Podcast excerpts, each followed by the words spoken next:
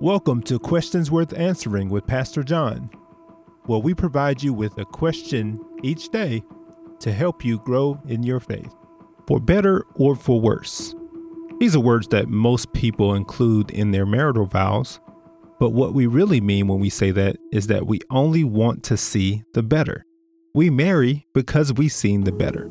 Nobody goes into a marriage expecting worse. Nobody goes into a marriage expecting to be disappointed by a spouse's behavior. You certainly don't go into a marriage thinking you'll get angry with your spouse, or at least not on your wedding day.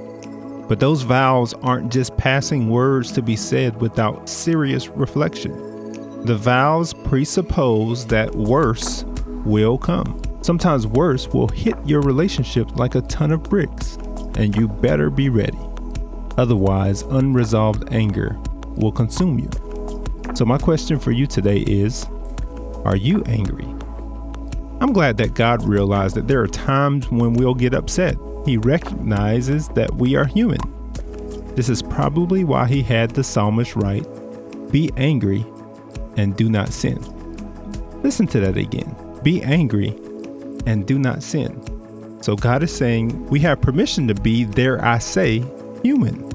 But anger should never be followed by sin. What is sin? Holding on to that anger, resenting a person for something that they have done to you, keeping a record of what someone else has done to you. True love keeps no record of faults, 1 Corinthians 13 5 tells us. I've kept imaginary score in my relationship with my wife. Anytime she brings something up, my natural defense mechanism is I remember when you did this. Then these words come to mind Be angry and do not sin. And I have to repent because a natural result of unresolved anger is sin.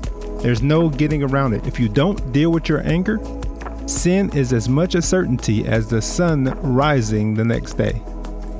Christians like to sing about moving forward, but sometimes we refuse to do that in our relationships. I dare you. In fact, I challenge you you have permission to get mad, but you don't have permission to stay there. Staying there gives the devil an opportunity to negatively impact your thoughts and your relationships. It gives that small fire a chance to spread and destroy your relationship.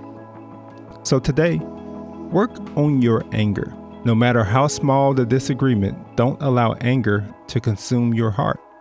In doing so, you actively resist the devil, and your hope will ultimately be restored.